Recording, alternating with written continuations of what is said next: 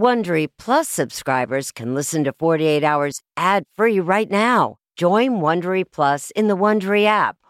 Need more true crime in your life? An Audible membership can solve that. Audible is the ultimate destination for thrilling audio entertainment. As an Audible member, you can choose one title a month to keep from the entire catalog. Don't miss The Serial Killer's Apprentice by Katherine Ramsland and Tracy Allman. It follows the true story of how Houston's deadliest murder turned a kid into a killer in training. New members can try Audible free for 30 days. Visit audible.com slash 48 hours or text 48 hours to 500 500. That's audible.com slash 48 hours or text 48 hours to 500 500 to try Audible free for 30 days. Audible.com slash 48 hours. This spring, if you'd rather spend time enjoying your lawn instead of trying to keep it alive, there's good news. TruGreen is the easiest and most affordable way to get a beautiful lawn. All you have to do is water and mow, and they'll do the rest weed control, fertilization, aeration, and even some things you might not even think of. They'll do all of it, while you can do literally anything else. With TruGreen, you can have your lawn looking as good as a putting green. That's not hyperbole. TruGreen is the official lawn care treatment provider of the PGA Tour. TruGreen offers a satisfaction guarantee, and they have a verified best price promise, which guarantees you the lowest price with no compromise on quality. You do you. Let TruGreen do your lawn care. Visit trugreen.com to get the best lawn at the best price with the best people guaranteed.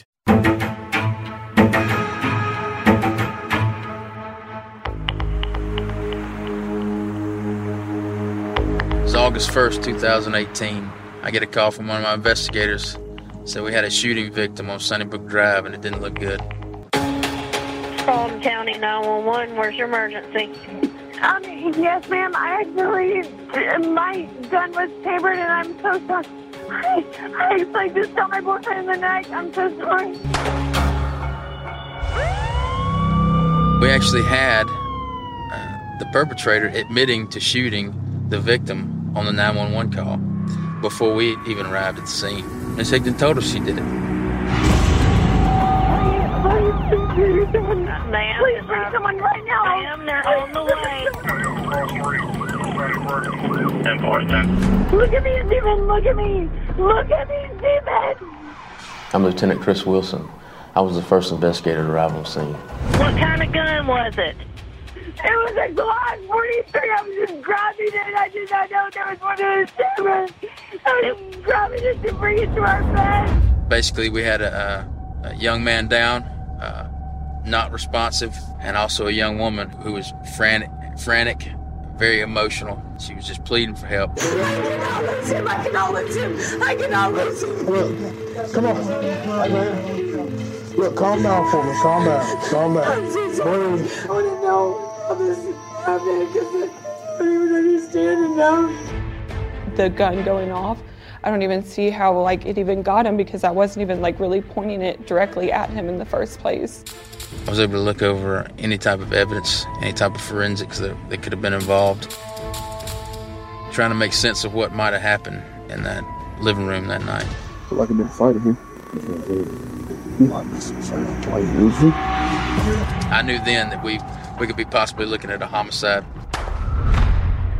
You had the right to remain silent. I mean, yeah, I think it was. I think it was. Uh, the confession's on this video, and we can't hear it. There's no sound there. There's sound, but it's just a, uh, a noise, constant noise all the way through it. Ladies and gentlemen, please rise. This is malice murder. This is felony murder. This gun did not discharge on its own. Mary Catherine Higdon was angry. She lost control and she pulled the trigger.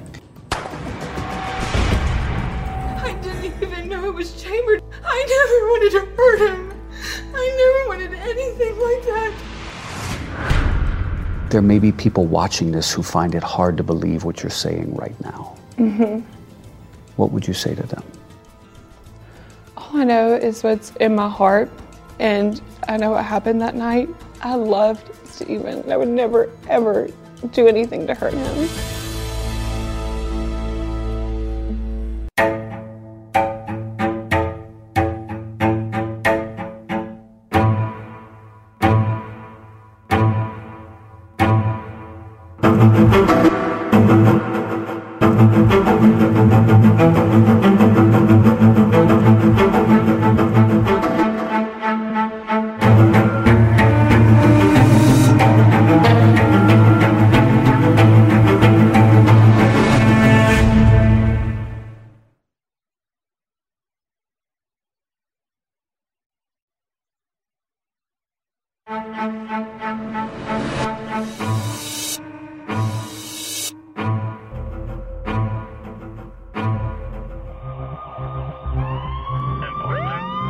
Police body cameras captured the chaotic scene.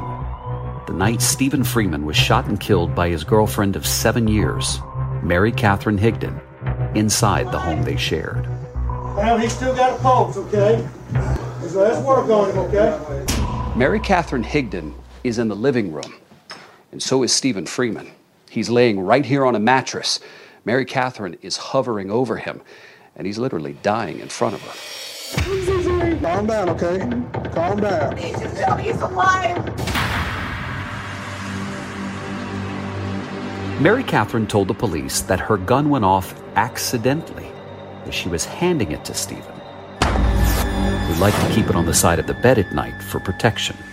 None of our guns that we've had around our house were ever, you know, chambered. There was never a bullet in the chamber. It was never my intention to ever injure him or kill him.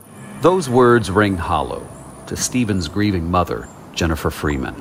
Have you spoken to Mary Catherine Higdon since this all happened? I have not. She will never give me an answer that's going to be good enough for me because this should never have happened. Stephen was 23 years old. Everybody just loved Stephen because he was just sweet, you know, just a good kid. Stephen's heart was huge. He was a devoted son. To the most wonderful woman in the world. Jennifer treasures the note he wrote her after she had gone back to school and completed her college degree. And know that if you put your mind to it, you can accomplish all of your hopes and dreams and more. I love you to the moon and back, Stephen. And that was our thing. It was either I love you more or I love you to the moon and back. That was our little thing. What's up, Steven? Stephen had a happy childhood, growing up in the town of Griffin, Georgia. Always had a smile on his face, always. And that was from the time that he was a little bitty baby through adulthood. He loved the outdoors, loved it. That was probably his passion. Above all else was to be outside. Duck hunting, deer hunting, fishing, camping. That was where he found his peace and his comforts. Mary Catherine's father, Tom Higdon, and older sister Sarah say she too was a happy child Then here's your host, Mary Catherine. who liked to put on a show. Bye. She always was the entertainment in the room, no matter what age. She's just fun loving. Remember one time she had a pet frog that she used to walk around the neighborhood with a shoestring. so, um, We would say our life would be boring without her. Stephen and Mary Catherine began dating in high school. The romance quickly became pretty serious, and they moved in together after graduating. Stephen worked at repairing roofs. Mary Catherine was a preschool teacher's aide. Did you like Mary Catherine? I did. I did. I loved her. She would eat at our house on Sunday night with my parents and our extended family, and we certainly considered Mary Catherine like a daughter.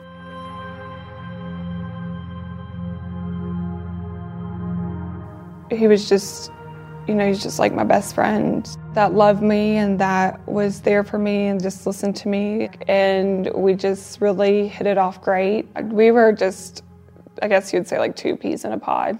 Mary Catherine shared Stephen's passion for the outdoors. Before long, she won over his closest friends, Thomas Skinner, Andrew McCree, and Chase Pruitt. What did you like about her? That she made my friend happy. I mean, most girls won't even get in the woods for 30 minutes. If she'll go fish with you for four hours or go deer hunt with you, then that's awesome, man. I'm glad you found somebody that makes you happy. The couple also shared a passion for guns. How many guns did Stephen own? Um, he had I'd say couple shotguns, uh, Somewhere couple between rifles. around 10 maybe. I know. No, you- I probably had, yeah, probably around that. Probably. yeah, she would brag about how she would she knew more about guns than, Than Stephen like or yeah, us, Yeah. That is because Mary Catherine landed a job selling guns at a local sporting goods store, where Thomas Skinner also worked. Before you're able to sell a gun, you're trained and taught how to handle it. You know, like how to hand somebody a gun. Do you believe her when she says, I just held it up and it went off? No, no, not for a second. Yet that was the first story Mary Catherine told police when they arrived at the house that night. This is a Glock Model 380. To Detective Adam Trammell, it also seemed like an unlikely story. Is it possible for this gun to just go off accidentally? Not from my experience. The trigger would have to be pulled. This is this is not the weapon that was used. That's correct. It's just the type of gun. The type of gun. Can you show us the process of loading the weapon and firing it? Yes, I can. First, you would load your ammunition. You would insert the magazine. You would rect the slide and fire the weapon.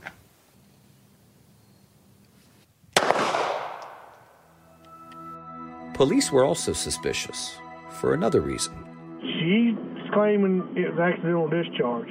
Uh, but based on some of the evidence we've seen in the house while we were in there tending to him, uh, it looked like they'd been fighting. Lieutenant Chris Wilson saw the evidence firsthand. Now, of course, there are new homeowners here, and everything here is it looks very nice and, and well kept. That wasn't the case that night. There was food th- slung everywhere on the cabinets on the on the floor, uh, food thrown there. I guess it looked like they had been throwing it at each other. It looked like there had been some some food tossed around here. As Mary Catherine Higdon was taken in for questioning, police knew there had to be much more to this story. What do you think happened that night? Watch more of the police body camera footage on Facebook at 48 Hours. A sense of safety is important to everyone, and that's why I want to talk to you about SimpliSafe. It's an advanced security system that protects your entire home so you can rest easy. SimpliSafe is completely customizable with advanced sensors to detect break-ins, fires, floods, and more. You can have 24/7 professional home monitoring for less than $1 a day. So try SimpliSafe for 60 days risk-free. If you don't love it, you can return your system for a full refund. Plus, we're offering listeners 20% off any new SimpliSafe system when you sign up for Fast Protect monitoring. Don't wait. Visit simplisafe.com slash 48 hours. That's simplisafe.com slash 48 hours. There's no safe like SimpliSafe.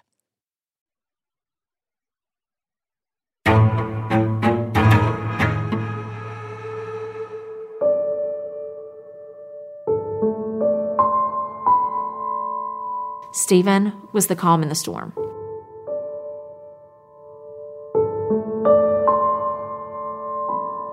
We used to laugh and say he would outlive everybody because he didn't stress out about anything. Jennifer Freeman struggles to understand how her son's life could have ended so violently at the hands of a woman he loved, Mary Catherine Higdon. Listen to me. We're, we're going to work through this, okay? We're going to work through it. We're going to work through it. It's all right, okay? Just come with us. Come on, we'll get you seated. They took you to the police station. They didn't take you in handcuffs. They just wanted to ask you some questions. Mhm. You agreed to cooperate. Oh, yeah, most definitely.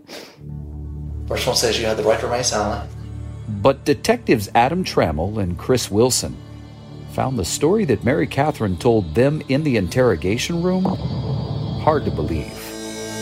Mary Catherine told the police that Stephen asked for the gun, so she claims she tossed it to him.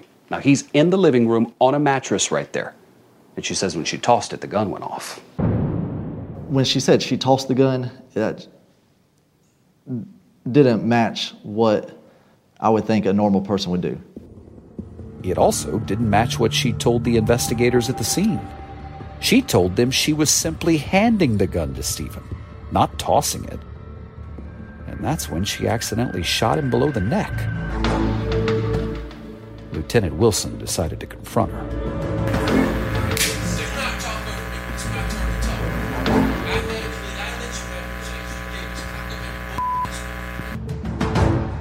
You kind of lost your cool on her. Not really. That's the tactic. At, at that point, um, we weren't buying the story, so we slapped my hands. I tell I said, "Stop lying to me. Tell me the truth right now. Last time." What did she do? She said, "I did it out of anger." Yeah, just like that. Believing that they had an ironclad confession on tape, they arrested Mary Catherine Higdon for murder. But there was a big problem. I mean, the only thing it was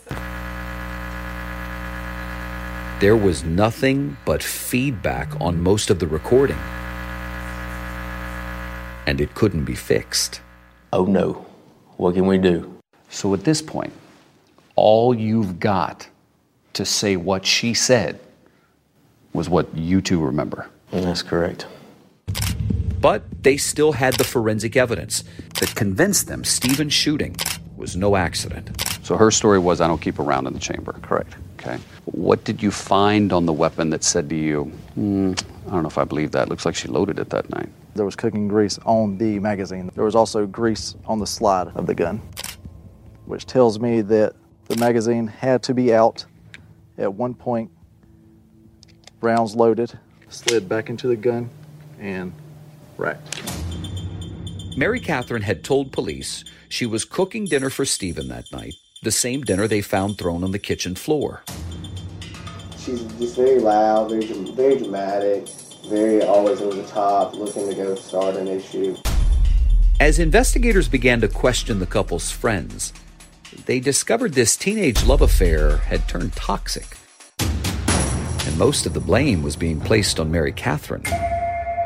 Eight, seven times out of ten, she's yelled, she was bitching at Stephen for something. Stephen would often walk out during an argument and block Mary Catherine's number from his phone. That's because she would call him obsessively, according to his coworker Elijah Varela. Some mornings, several different occasions, he would get to work, and before we even got to the first job, he'd have 30 missed calls from her. Like she was just blowing him off the line. Like, His friends also told detectives Stephen feared she was unstable and dangerous. I, I know that she's pulled a gun on him before. Oh, has she? Oh, I know that. I know that. He's told me. I mean, I know. I mean, I know she's done it three or four times, like at least. Each one of you was told by Stephen Mm-hmm. that Mary Catherine pointed a gun at him. Is that correct? Yes. As soon as they said he was shot, I knew what happened. I knew Mary Catherine did it. On April 21st, 2018, three months before he was killed, Stephen texted his friend Andrew. MK is running around screaming at the top of her lungs outside. And now she's trying to shoot me and herself. As alarming as that sounds, it was another alleged incident the following month that left Stephen badly shaken. He said, you know, she's pointed a gun at me multiple times. He goes, but uh, this time was the only time I saw a look in her eyes, and I was actually scared that she might shoot me. So he came over to my house that night. Did Stephen ever report that to the police? To my knowledge, no. I think he thought he could handle it, or I don't know. He said he cares for her. He doesn't want her to go to jail. The relationship was on again, off again, and it was a roller coaster ride right up to the end. On July 30th, 2018, two days before Stephen's death, he texted, Good morning, beautiful. Mary Catherine, have a great day. Stephen, you too, love you. But by the next day, I said, Are you Mary Catherine arguing? And he said, Yes, ma'am, I'm not going back there tonight. And he said, I'm running from Satan. Stephen slept at a friend's house, ignoring Mary Catherine's calls and text messages. The next evening, she had prepared dinner, and Stephen was again MIA. You called him a lot on that day 910, 912, 917, 923, Yes. 929, 938. Mm-hmm. Why, why so many times?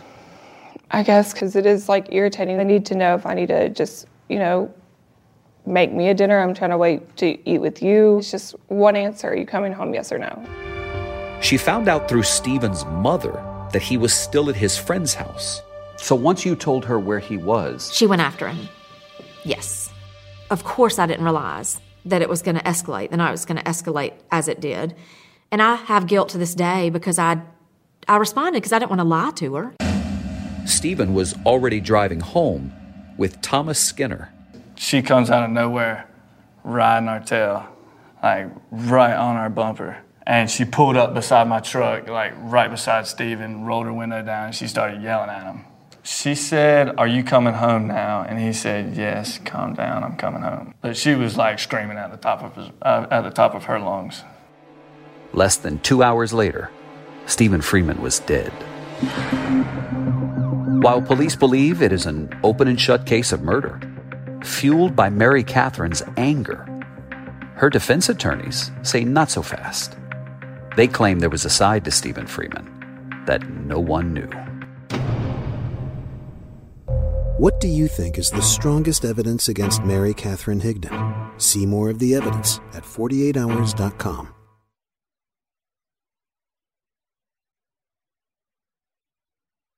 I'm Erin Moriarty, 48 Hours, and this is My Life of Crime. Subscribe on Apple Podcasts or wherever you get your podcasts. If you're a fan of 48 Hours or true crime, looking to try on a case of your own, June's Journey is for you. A thrilling hidden object mystery game set against the backdrop of the 1920s. You play as June Parker, an amateur detective trying to unravel your sister's mysterious murder. As you dive into a world filled with twists and turns, trust no one. Every character could be hiding secrets. While you piece together the intricately woven plot, you'll collect crucial information in your photo album, turning suspicions into facts. And if you want help on the case, you can even join a detective club to collaborate or compete with fellow sleuths on hundreds of puzzles. Discover your inner detective when you download June's Journey for free today on iOS and Android.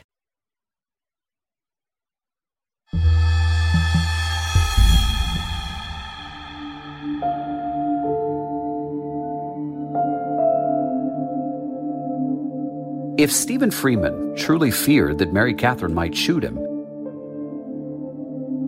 why didn't he leave the relationship for good?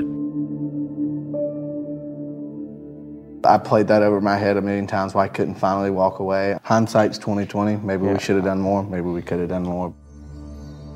But Mary Catherine denies she ever pointed a gun at Stephen. That is, until the night she killed him. Well, let me let me just read a text, and, and I want to be specific here. Uh, Stephen texted you this. I know you pointed a gun at me a bunch of times, but the last time you did, it scared the bleep out of me. Mm-hmm.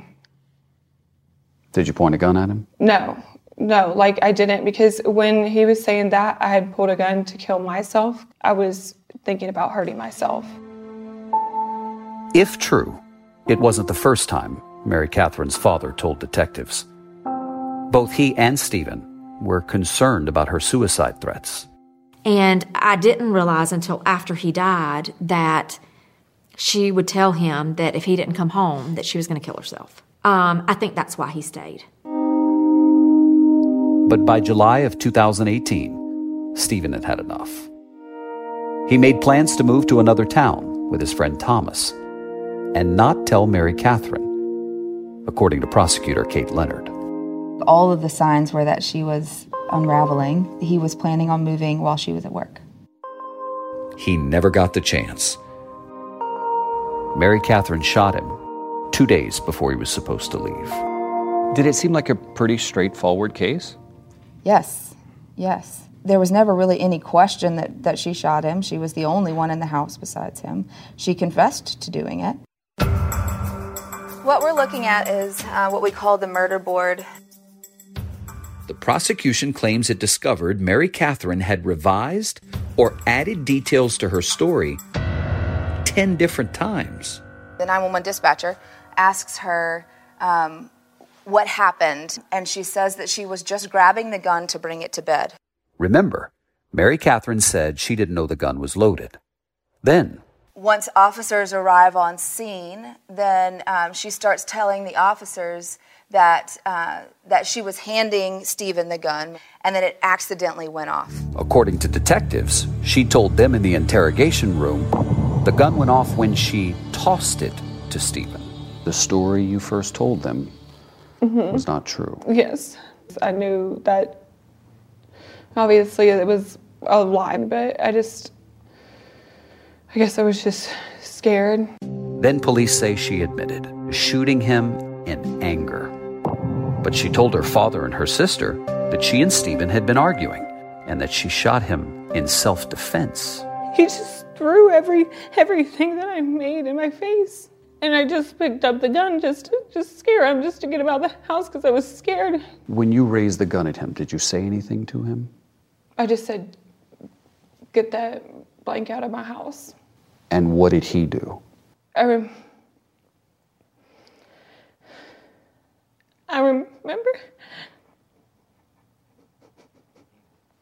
I remember him leaning down, and then he just it just happened all so fast, and then he leaned down, and then he lunged at me, and I got scared, and I kind of reared back, and then just the next thing I know, he was just, I'm sorry, um, and then he was just bleeding.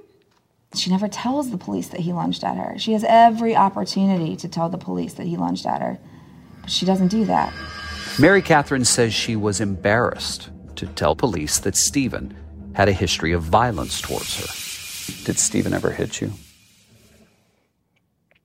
Yes. Not so much like where it was like physical, like punches or anything, just like grabs there. There was one time where, he, you know, he smacked me across the face. A lot of times um, he just kind of, you know, like, like popped me on the back of my head. But Stephen's friends insist she was the violent one in the relationship. You saw Mary Catherine hit Stephen? Yes. I Did have you seen see it? multiple Yeah. times. Um, one time- Face, chest, shoulders, everything. One time, um, she slapped him, and he kind of grabbed her, like she slapped him hard, and he kind of like grabbed her and was like, "Don't hit me." But Sarah Higdon believes her sister. She says she saw bruising on Mary Catherine's arm two weeks before the shooting. And I wish that I would have taken a picture of it and she wouldn't tell me at first. But eventually I pulled her off to the side and I was like, What is that? And she was like, Well, Stephen just grabbed me a little bit too hard. And I was like, What are you talking about? But investigators believe the forensic evidence shows that far from defending herself, Mary Catherine shot Stephen in cold blood while he was simply sitting on their bed. There's very little blood anywhere except for right here on this corner. It's all in one area because Stephen didn't move. It tells me that this story of him lunging at her doesn't really add up. The thought being, if he had gotten up and started to make his way toward her, there would have been some blood that moved beyond the bed. Correct. Everyone made a rush to judgment. Mary Catherine's attorneys, public defenders George Carbajal and Michael Granums, insist Stephen could have started to get up and go after her. And they say she had good reason to be afraid because of his alleged history of abuse. What kind of abuse was Mary Catherine subjected to? Um, pretty much every kind, telling her that um, she needed to be a certain way, showing where all the money's going uh, every moment of the day, um, making her let him know where she's going to be every moment of the day. And what physical assaulting? I think that he hit her on the back of the head. He literally kicked her out of the bed with such force that she flew and hit her head on the on the door frame. Did Mary Catherine ever call 911 to report any of this abuse? No. She always thought that it was her and that she needed to do something better, and it was her fault that she was making Stephen angry. You know, some of Stephen's friends say that she was the abusive one. Mm-hmm. Verbally, pointed a gun at him more than once. Nobody ever saw that. All of that came from Stephen. The defense team claims it uncovered evidence of Stephen's Jekyll and Hyde personality in an angry tirade of text messages that Stephen sent to Mary Catherine a year prior. The 63 pages or whatever of hateful, horrible, threatening text messages. That was what really, really corroborated it. These texts are from an old phone of Mary Catherine's. The prosecutors didn't even know existed. Stephen had discovered that Mary Catherine slept with a friend of his while they were broken up. The language is so ugly, we can't repeat most of it. But there was also a photo of him holding up a dead fish with the caption, This is you, bitch, as well as a threat, I'm going to effing wreck you for wrecking me. Did you know he was talking to her like that? I didn't, but I do know that he was a human being and he was hurt. He was angry. And I don't condone the language, I don't condone what he did. The defense claims this is just the tip of the iceberg. As Mary Catherine takes the stand at her trial, her testimony takes the courtroom by surprise. What is the red room? Um, it's like one of those, I guess, sex rooms out of Fifty Shades of Grey.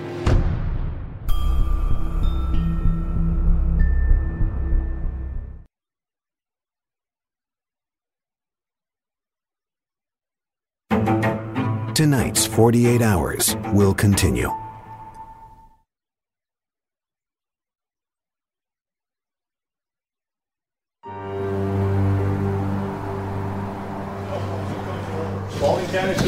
Court is now in session. The Honorable Scott L. Ballard is judge presiding. Thank you. Y'all be seated, please.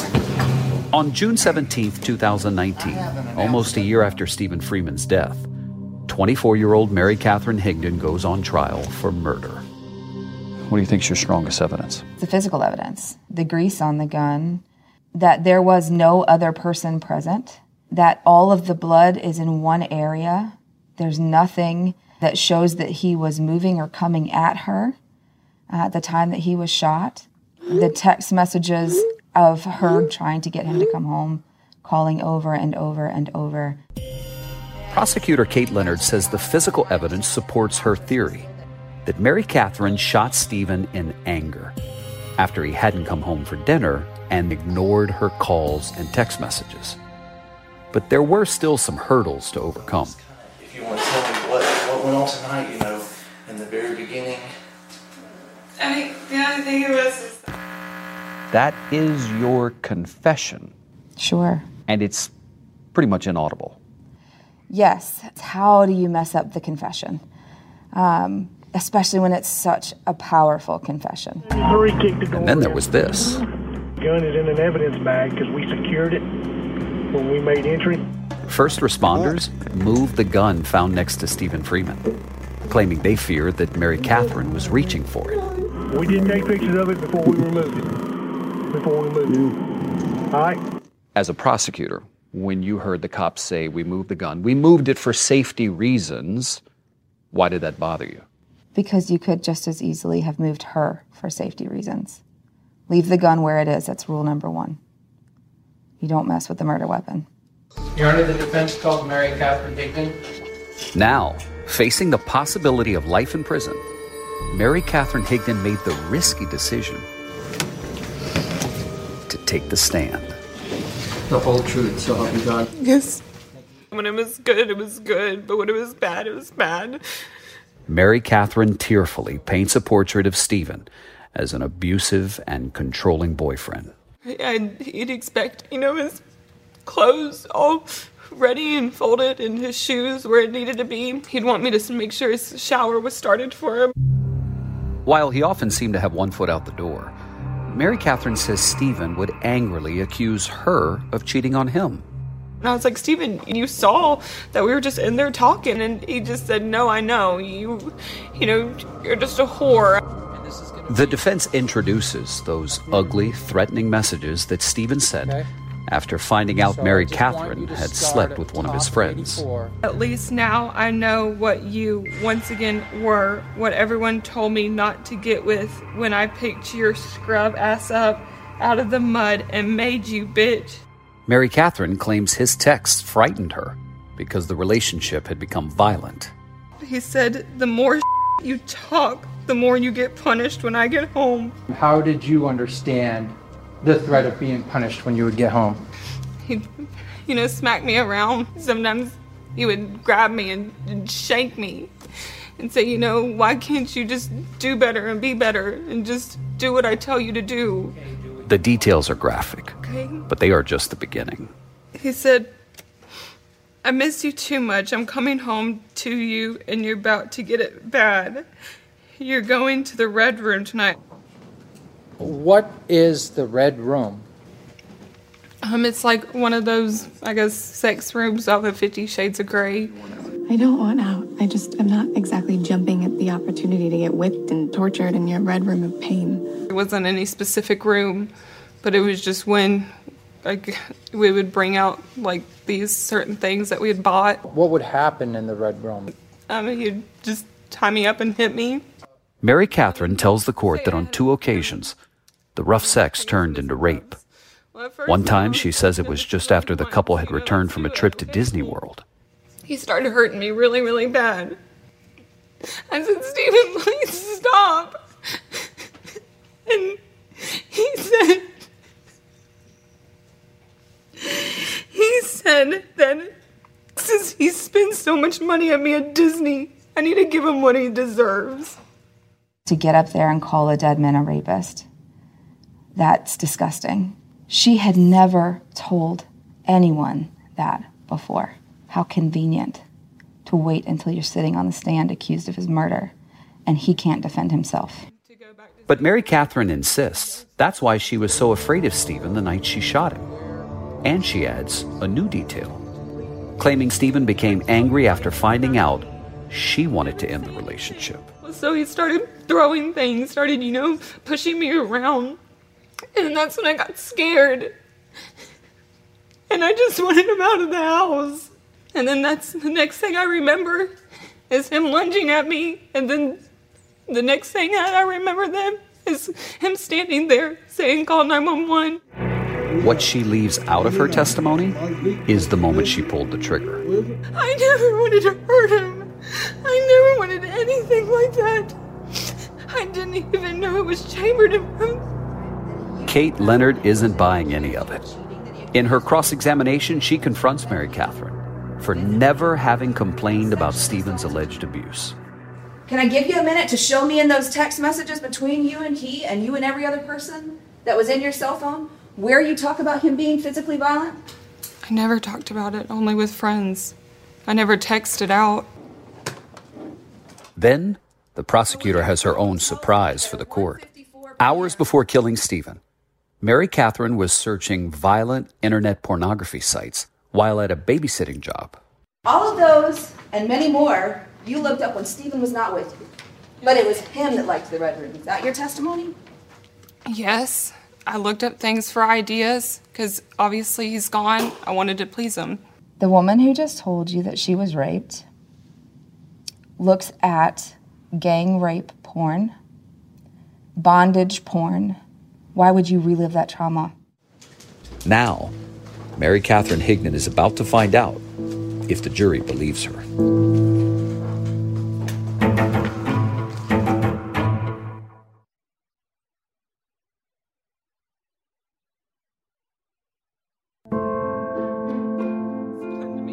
Mary Catherine Higdon spared no detail in her emotional testimony about alleged abuse by Stephen Freeman. So when anytime I'd stand up for myself or I'd, you know, kind of retaliate, he said, "Don't, don't hit me, because if you hit me, I'm gonna hit you ten times harder." You may proceed. Thank you. Now it's the prosecution's last chance to argue that none of it is true.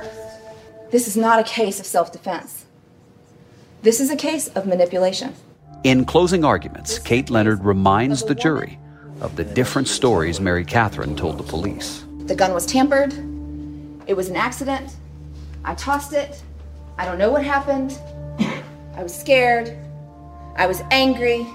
But she did not tell them that she was abused. And the prosecutor does not believe she was. When your abuser is out of the house and you are safe, are you, as a victim of domestic violence, going to track down your abuser where he is with his friends? Are you going to go and track him down? Does that make sense? The prosecutor says Mary Catherine's rage boiled over on the night of August 1st, 2018, after Stephen finally came home and then refused to eat the dinner that she had prepared. Look at me, Stephen. Look at me, Stephen. And when he doesn't, he is shot in the left side of the neck where you know that he's not facing her. He never sees it coming. In his closing argument, defense attorney Michael Granums focuses on Stephen's alleged history of abuse. Those were his words. The more you do this, the more you're going to get punished. Granums brings up those ugly texts that Stephen sent Mary Catherine a year prior. That torrent of demeaning hatred texts is probably the worst tirade that I've ever seen. And I'm a criminal defense lawyer. Then he recounts Mary Catherine's most serious allegation that Stephen raped her. And as she's crying and she's telling him it hurts, Stephen, stop, Stephen, you're hurting me. His answer, well, I spent money on you at Disney, so I'm entitled to this. He insists Mary Catherine saw the same frightening look in Stephen's eyes just before she shot him. Mary Catherine Higdon knew exactly what was coming. Granums demonstrates his point with an unusual prop as a metaphor. Does anybody have any doubt about what's going to happen next? You may now retire to the jury room. As the case heads to the jury, the drama is far from over. I just knew it was a major responsibility. Two of the jurors, Victor and Chris, were feeling the weight of their burden. And I knew pretty much no matter what you vote, one family gets hurt. You destroy one side of that courtroom no matter mm-hmm. what you vote. Within minutes of getting the case, the jury took its first vote 10 to 2. Guilty. But then. And I knew that I was about to be the one to upset that apple cart. So I went ahead and did that.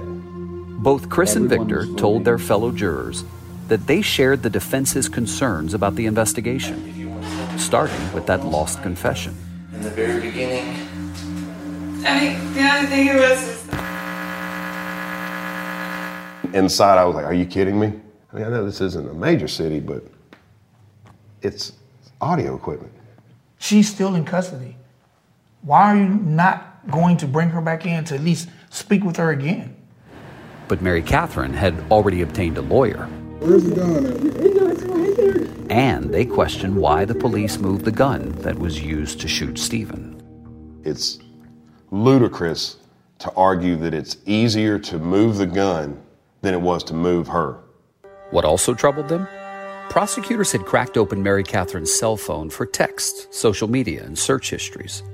But they decided not to spend another $1,800 to unlock Stephen's phone. It was too expensive to, do pay another two grand to crack his phone open and let's see what kind of person he was to try to, you know, dispute the rape and abuse allegations or back him up. They didn't do that. But you They could said- already get those messages on Mary Catherine's phone. No, we get the message between them two. We don't get what he was talking about with his homeboys or what he was looking up online and all that. Chris and Victor say they were left with serious doubts about all of the prosecution's evidence. All of it's tainted from the way the cops handled the investigation. Well, if you don't have any evidence, you don't have a case. I didn't have any proof that she had done much anything except for lying. And those lies didn't seem to bother either juror. If I was being arrested for potentially murdering somebody, I would I probably would get scared enough that I would just come up with whatever story I could. But that almost seems like you're making an excuse for her. I'm not making an excuse. I'm just I'm just empathizing with the, the situation. And in toxic relationships, there are mountains and mountains and mountains of lies. By the next afternoon, it was clear their arguments had made an impact. And so the jury had a verdict. We, the jury, find as follows Count one, malice murder. We find the defendant not guilty. Count two, felony murder. We find the defendant not guilty. Not guilty of murder, as well as the lesser charges of assault and possession of a firearm during the commission of a felony. And I'm just sitting there and I'm thinking, I have failed this family. And that was hard. We did good work on this case. Say that you don't trust the police because of the, the interview. Say you don't trust the forensic evidence. You still have the 911 tapes where she says, I shot my boyfriend. Two hours later, Mary Catherine Higdon was a free woman. Oh, I cannot believe this is happening right now. as she watched the woman who killed her son walk free. Jennifer Freeman could barely contain her anger toward the jury. Stephen definitely got the short end of the stick because I don't believe that they even listened. Victor insists he was just following the law. I think she killed him. And that's wrong. But you voted not guilty. Because of the evidence. Am I understanding you correctly to say that because the police screwed up, she's not guilty? I didn't say she's not guilty. She's not in prison. The jury found you not guilty Mhm. on all the charges. Do you feel any guilt? Because I love Stephen. And I never meant that to ever happen to him.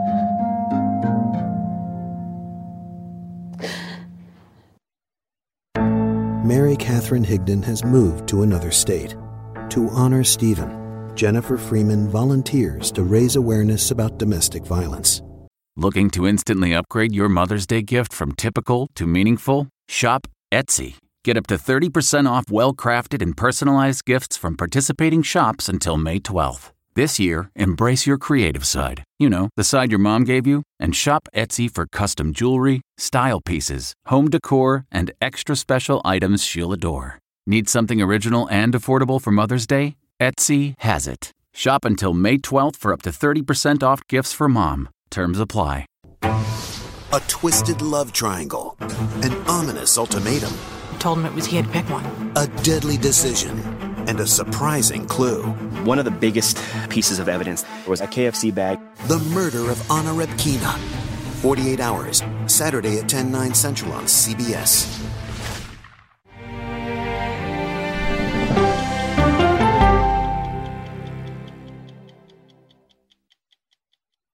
Hey, Prime members, you can listen to the 48 Hours podcast ad free on Amazon Music. Download the Amazon Music app today.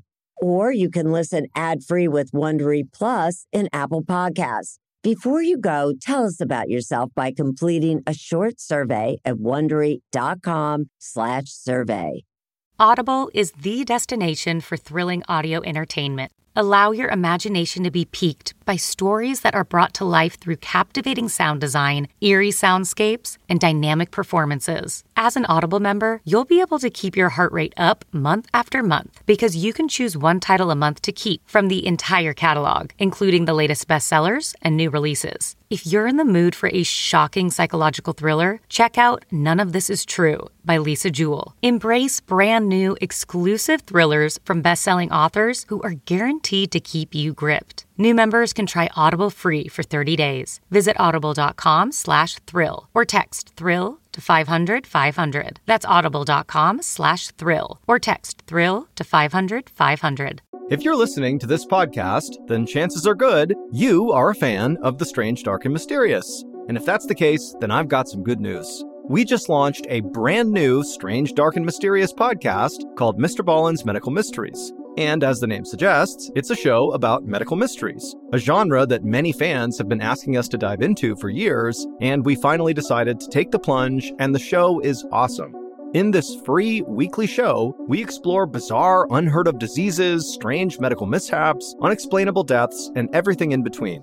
Each story is totally true and totally terrifying. Go follow Mr. Ballen's Medical Mysteries wherever you get your podcasts, and if you're a Prime member, you can listen early and ad free on Amazon Music.